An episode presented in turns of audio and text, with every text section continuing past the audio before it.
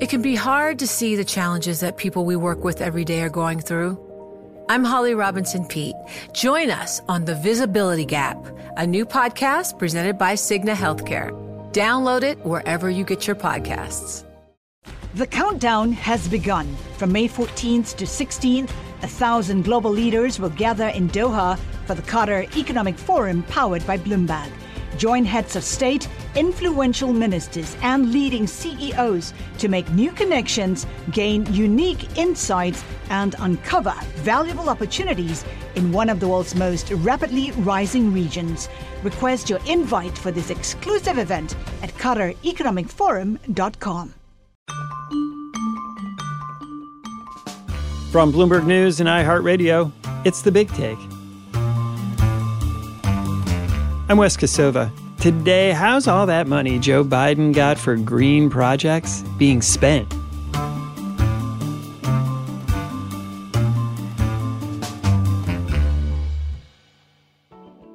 Democrats are claiming victory this weekend after finally getting their health care and climate package through the Senate. Known as the Inflation Reduction Act, the bill aims to reduce inflation while encouraging greener industries to develop. It was a big deal last summer when the president signed the Inflation Reduction Act, which includes hundreds of billions of dollars to slow climate change and speed America's transition to clean energy. Less than a year later, that money is already being put to use in all kinds of ways, but you might not be able to see it unless you know where to look. Fortunately, I'm here with a couple of people who do. Climate reporter Eric Roston the wind doesn't always blow and the sun doesn't always shine, and we need a place to park our electrons when we're not using them. And senior reporter Akshat Rathi, who's also host of our brilliant sister podcast, Zero. It's all about the tactics and technologies taking us to a world of zero emissions there are these sets of technologies which you can call as enabling technologies, which work across multiple different economic sectors. Hydrogen is one of them, batteries is the other. And a little later in the show, Bloomberg Green reporter Zahra Hirji tells us how this massive cash infusion is starting to appear in our day to day lives. In the coming year, there's just going to be more and more money available that people can claim to help make the transition in their own homes, in their own cars, in their own lives to a cleaner, more climate friendly life. Eric, we all heard a lot about the Inflation Reduction Act when it was passed. It was a really big deal. And we haven't heard that much about it since then. Can you tell us what exactly all that money is now going for? There's two baskets of things. One of them is probably more familiar than the other. The main association people will have with clean energy is wind power, solar power, onshore wind, offshore wind electric vehicles that line the streets in some parts of the country. And there's a lot of money and a lot of incentive now for states and communities and people to go out and buy those things and deploy them even at a faster rate than they already have been. Another big part of it is the up and coming technologies that people are less familiar with. These are infrastructure technologies, things that if if this is all successful, we may never see them because they're just going to keep the lights on but just do it with different kinds of technology. And there's some really exciting, really science fiction like technologies that are out there starting to thrive Akshat, one thing you write is that, like Eric said, wind and solar, these are things that have been around for a long time. But now the Inflation Reduction Act is really funding things that are much more difficult, kind of like the hard part. Absolutely. I mean, we think about the emissions pie, only about a quarter of emissions, roughly speaking, comes from electricity. The other three quarters comes from other stuff. So you've got another quarter from transport, another quarter from industry, and another quarter from agriculture. Now, the actual numbers may vary from country to country, but you know, that's a really good shortcut to have in the brain. So, what do you do with the other three quarters? And that's where the hard stuff comes in. Pick industry, cement, just the chemical process itself produces carbon dioxide, regardless of whether you use fossil fuels or not. And so, in the Inflation Reduction Act, there are incentives for a technology called carbon capture. And we've had that technology for quite some time, but it just never got the momentum that it has got under the Inflation Reduction Act. And that's going to make a real difference in the emissions profile we're going to see in the coming future, because that's the emissions profile which we've not been able to really reduce. Eric, how is the Inflation Reduction Act doing what Akshat is saying? How is that money helping this? In the most direct way, it is backing companies and initiatives and research in some of these very difficult but extremely necessary technologies, just like the one that Akshat described. But there's a fuzzier and possibly more important effect of all this as well.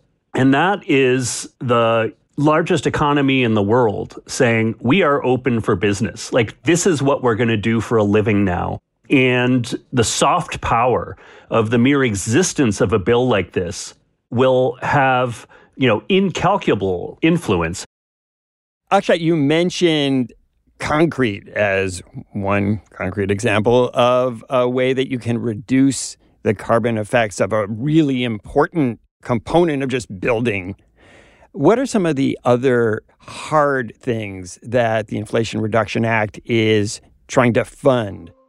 Another one is hydrogen. This is sort of the fuel of the future that's been talked about for quite some time. It's a fuel that burns without producing any carbon dioxide emissions if you're able to produce hydrogen without any carbon dioxide emissions attached to it. So far, that hydrogen came from natural gas, which is where the carbon dioxide problem comes from. But if you make it from water and renewable electricity, you get this fuel that can be used for lots and lots of things. So we're talking making steel green. We're talking making fuels like biofuels without the use of carbon from fossil fuels. We're talking being able to store renewable electricity in the form of hydrogen just in tanks so that you can burn it when you really need it. There are these sets of technologies which you can call as enabling technologies, which work across multiple different economic sectors. Hydrogen is one of them, batteries is the other. And that is also getting a real boost, not just the traditional lithium ion batteries that we know about, but also unconventional ideas which are going to be necessary because we need lots and lots of cheap batteries to be able to build the grid of the future.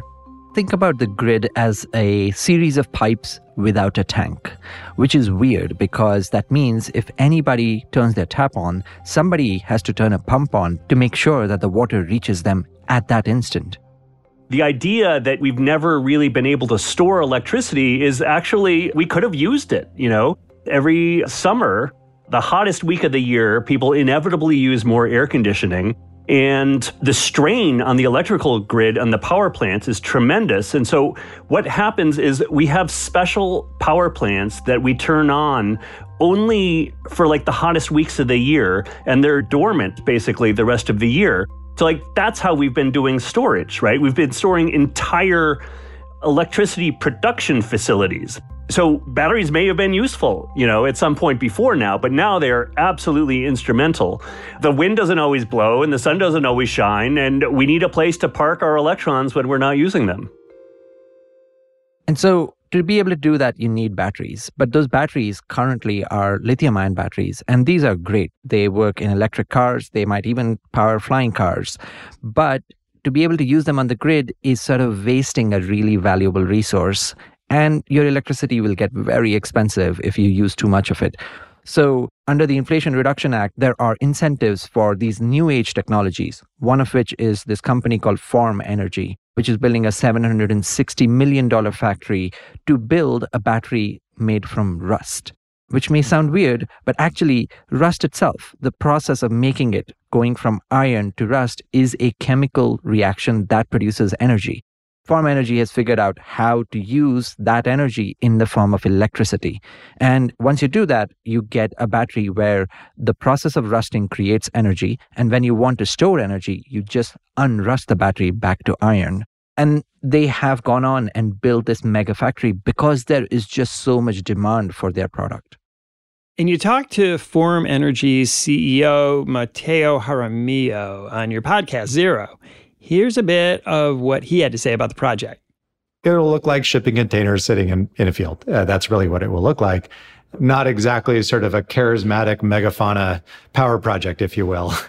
but in order to get to the cost targets that we're going after, sort of can't afford to look like much.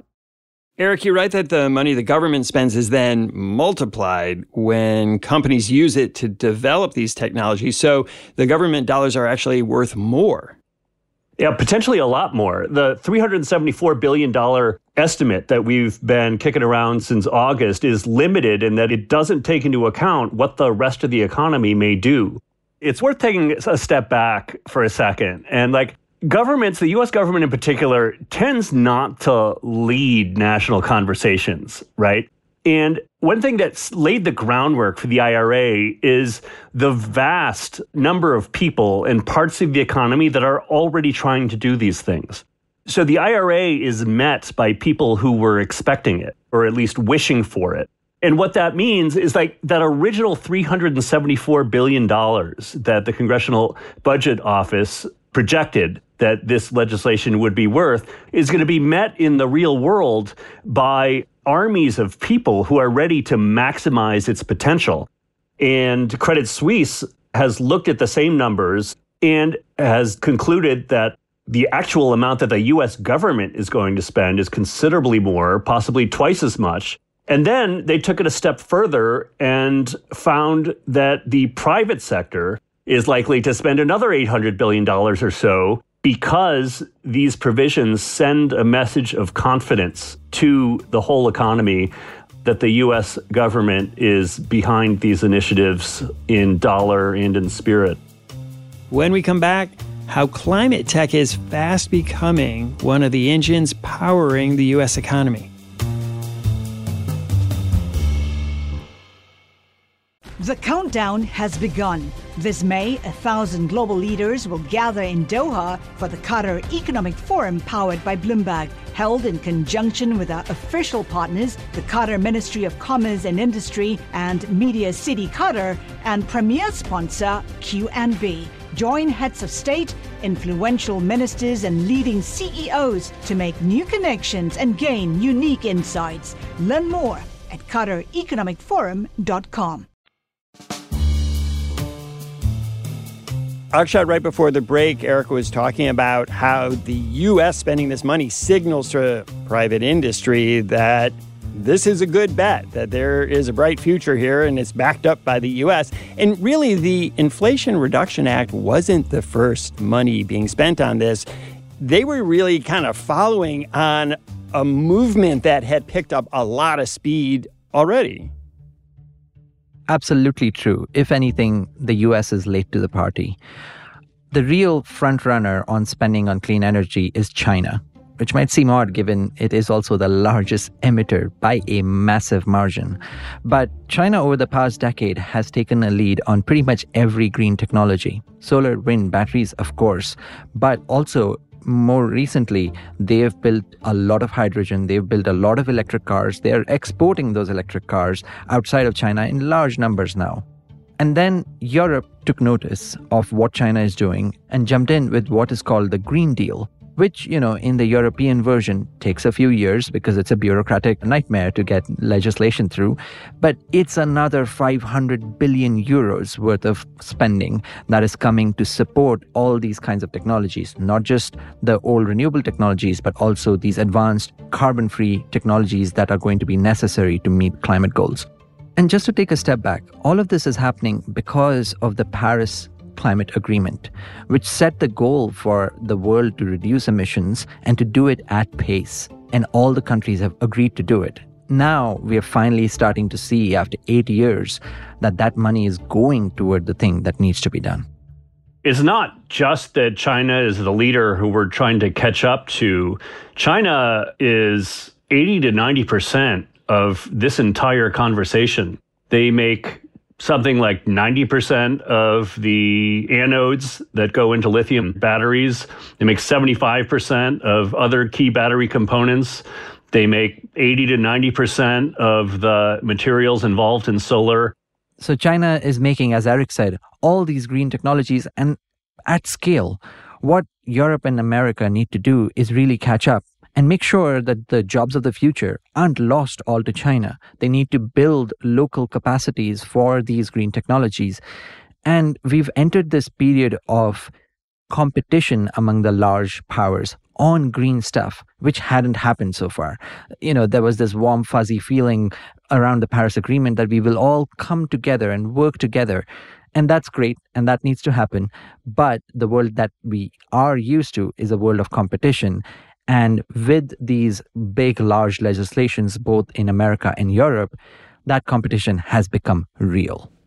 And Eric, we've seen a huge amount of venture capital flowing into this space. Can you describe what it's going to and who's behind it?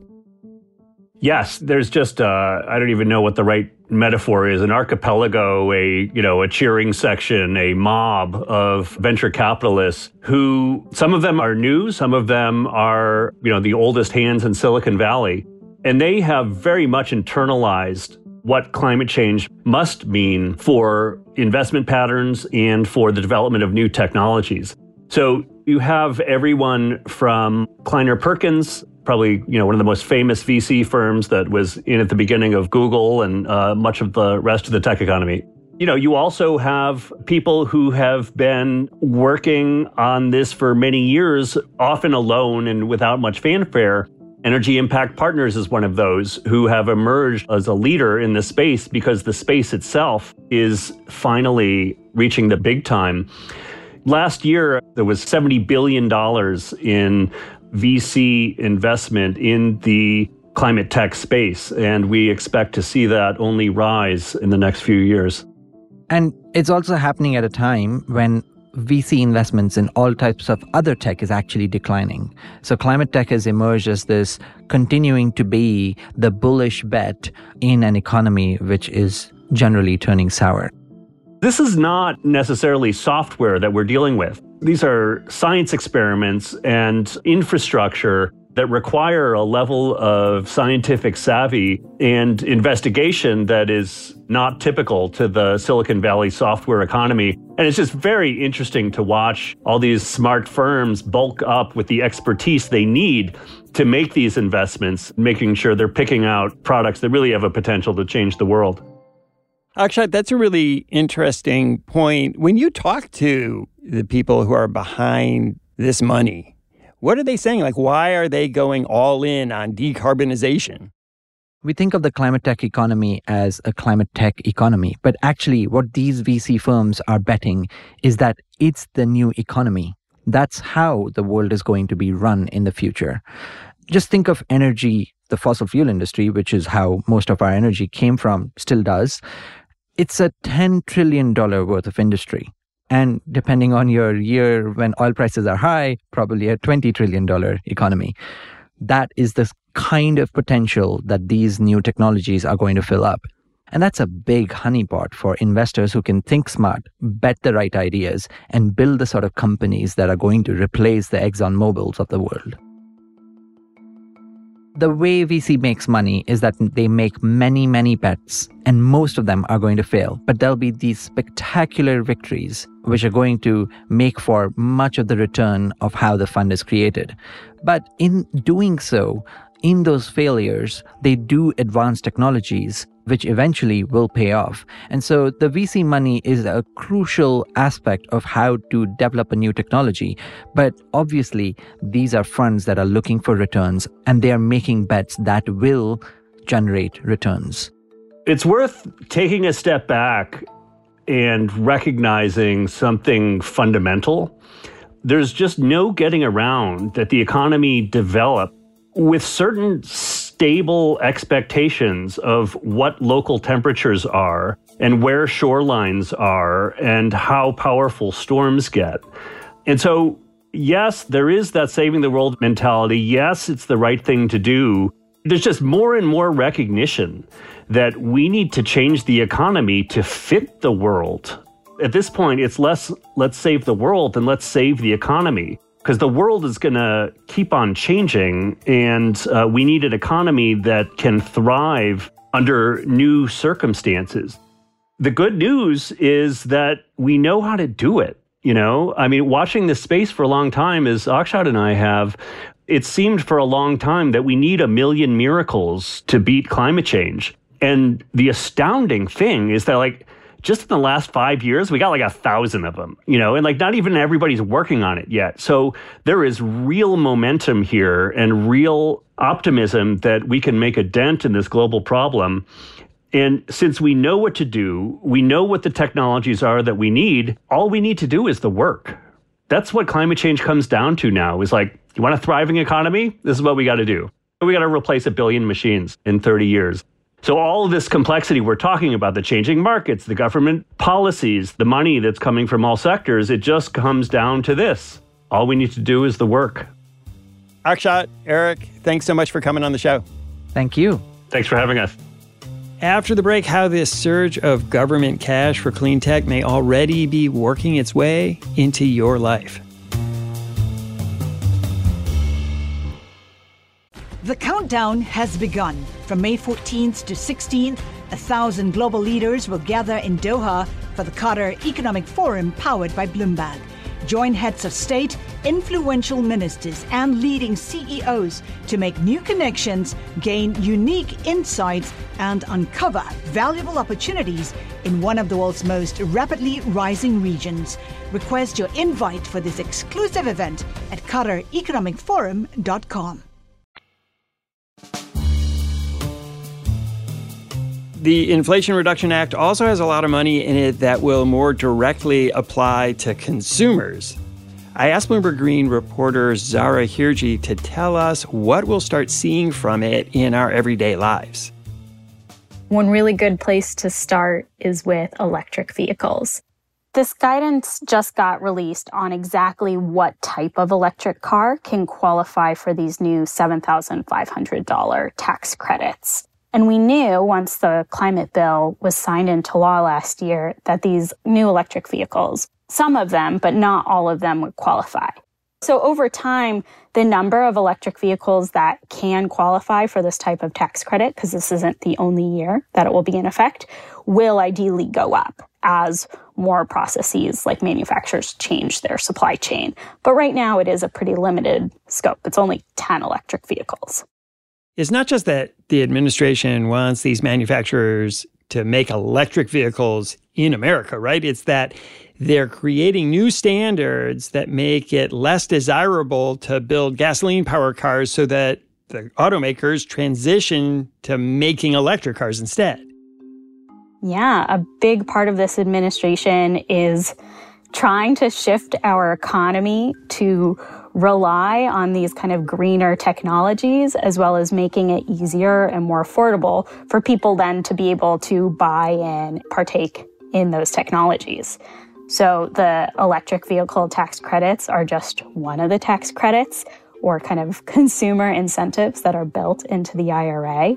There are a host of them. There are going to be rebates and other kind of ways in which you can directly see a reduction on your bills for purchasing, say, a heat pump, which is an electric way of heating or cooling your home, or making other upgrades to your home that make it more energy efficient. We don't have all of the guidances yet on exactly what will qualify and how much money you can get, because it's a federal law, but some of this money is going to be distributed at the state level, and we're waiting on the state to kind of come out with those guidance. But in the coming year, there's just going to be more and more money available that people can claim to help make the transition in their own homes, in their own cars, in their own lives to a cleaner, more climate friendly life. The White House has set this highly ambitious goal of having electric vehicles make up 50% of new car sales by 2030. Now, here at Bloomberg, we have this research arm, BNEF, that tracks some of these trends. And even the most aggressive transition that they've seen doesn't necessarily hit that. This is even more ambitious than what people are projecting could happen. So it's a bold goal, but they're also taking so many steps to do that. And the tax credits are just one small slice of that. In addition, they also are proposing new regulations on tailpipe emissions, basically saying that in the future, new cars that hit the road have to have a lot less pollution coming out of their tailpipes than they do today. And people are saying that the only way to hit these new standards, which admittedly aren't law yet, they're proposals, would be to have a mostly electric vehicle fleet. So basically, we need electric vehicles. This is just one more tool in which they're pushing everyone from the car manufacturers to consumers to switch to electric vehicles. You mentioned that how we heat our homes is going to change also under this plan. Can you talk about why that is? Yeah. So when we think about needing to bring down our emissions, that is really tied to our use of fossil fuels. And we use fossil fuels in pretty much every way we live. And a big part of that is at home in heating our home and the type of equipment that we use in our home. Now, I live in a home that is powered by natural gas. That's what heats and cools my home. And a lot of people in America do. But there are ways to cool and heat your home electrically. And one of those tools is a heat pump, which is not a new technology. It's something that's been getting a lot of attention. So to help heat the home, it has technology that takes heat from the atmosphere as warm air and then naturally moves it towards the cold parts in your home.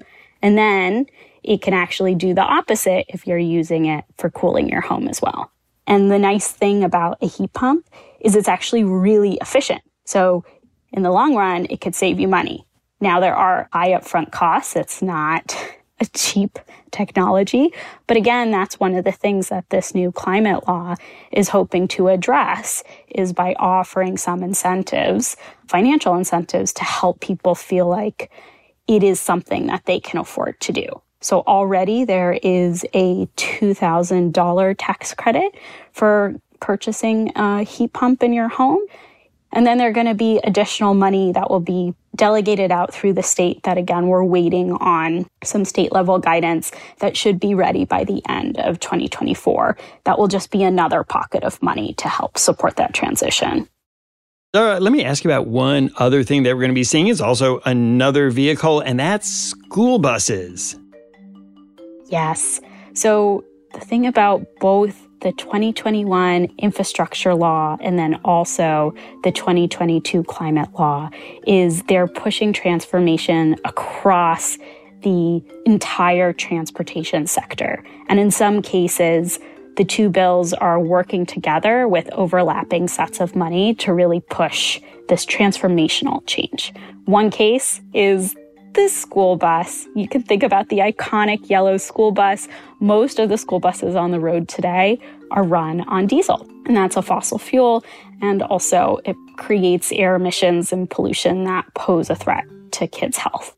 In the 2021 infrastructure law, kind of delegated $5 billion to the EPA to kind of prop up a new clean school bus program.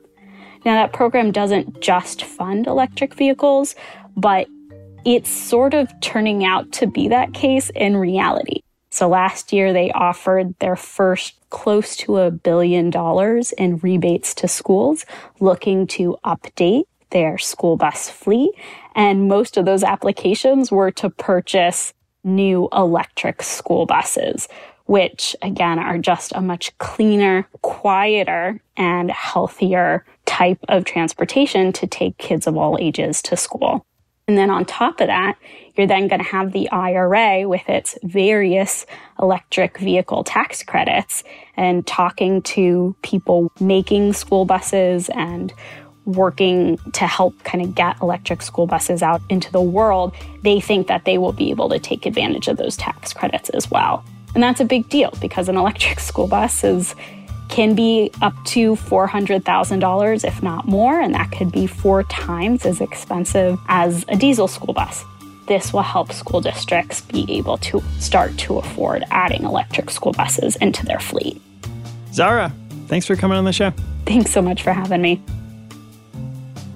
Thanks for listening to us here at The Big Take. It's a daily podcast from Bloomberg and iHeartRadio. For more shows from iHeartRadio, visit the iHeartRadio app, Apple Podcast, or wherever you listen. And we'd love to hear from you. Email us questions or comments to bigtake at bloomberg.net. The supervising producer of The Big Take is Vicky Vergolina. Our senior producer is Catherine Fink. Our producers are Michael Falero and Mo Barrow. Raphael Amsili is our engineer. Our original music was composed by Leo Sidran. I'm Wes Kosova. We'll be back tomorrow with another Big Take.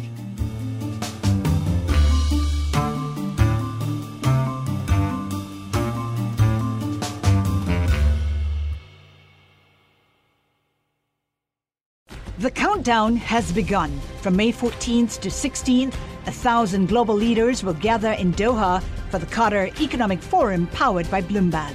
Join heads of state, influential ministers, and leading CEOs to make new connections, gain unique insights, and uncover valuable opportunities in one of the world's most rapidly rising regions. Request your invite for this exclusive event at QatarEconomicForum.com.